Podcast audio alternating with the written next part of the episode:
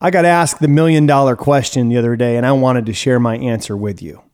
This is Brian Cain, your mental performance mastery coach with the Mental Performance Mastery podcast.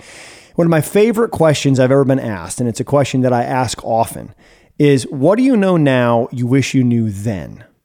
And then you can fill in the blank. You can be as specific as, let's say, I were talking with Bob Tewksbury, who we had on the podcast, who's the mental skills coordinator with the Chicago Cubs. And Bob was a Major League Baseball all star pitcher, pitched for close to two decades, wrote a book, 90% Mental. If I were to say to Bob, Bob, what do you know now you wish you knew then? I could make the question more specific by saying, Bob, what do you know now you wish you knew in your rookie season? What do you know now you wish you knew when you were in high school? What do you know now you wish you knew when you were just finishing up your master's degree in sports psychology at BU and starting in the field of mental performance in professional baseball as a coach? So I can take the what do you now know now you wish you knew then and make the then more specific? So I got asked the other question, a question the other day. What do you know now I wish I knew when I was just getting started as a mental performance coach? And what do I know now I wish I knew when I was an NCAA Division One athlete as a college baseball player? And my answers were the same. And that answer is probably the answer that I get when I ask athletes that have gone through my mental performance mastery program, whether it's in person through one on one coaching or team consulting, or if they've gone through my 30 day to mental performance mastery athletes program, when I ask them, hey, what's the number one thing you got out of our work together? Most of the time, they say the same thing I say when I got asked the million dollar question, and it's control what you can control. Let me say it again.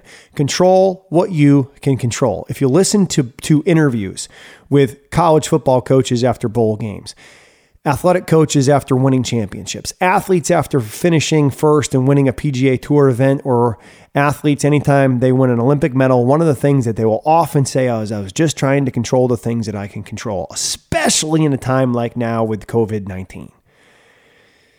Control what you can control. One of the first things I do when I'm working with a team in a team consulting setting or in an individual athlete setting is I'll have them take a piece of paper, draw a line down the center. And on the top left, I'll say can control, top right, can't control. And I make them a list.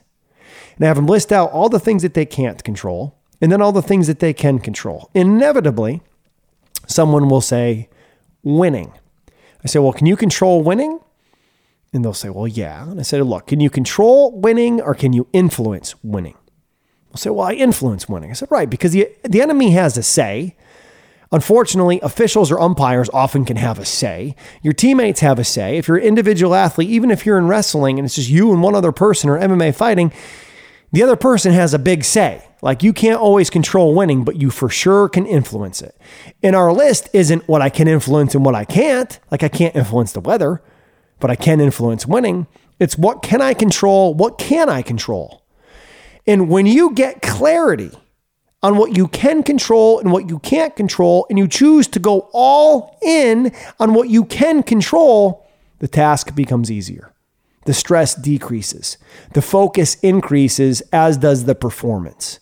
So, look, if you're looking to get started, and let's say this is the first podcast that you've ever heard where I've been on, or this is your first exposure to me as a mental performance coach, do this exercise. Write down what you can control, write down what you can't control, and then ask yourself in the last, and give yourself a period of time, in the last 24 hours, in the last week, in the last month, in the first half of this season, depending on when you're doing this exercise. Ask yourself, what percentage of the time are you focused on things you can't control versus the things that you can? And most of the time, when I do this with athletes or I do this with teams, they're focused more of the time let's call it 60 40 on things they can't control than things they can. And that's like competing with one arm tied behind your back. Don't do that. Don't beat yourself by focusing on what you cannot control. Control what you can control. That's what I wish I knew when I was a high school athlete, a college athlete. It's what I hear most from athletes when they answer the question when I ask them, What do you know now you wish you knew when we were just getting started? Or when I ask them, What has been the most beneficial thing that we've done together in a relationship as a mental performance coach in your career? What stuck out the most? And they'll say either breathing or controlling what I can control.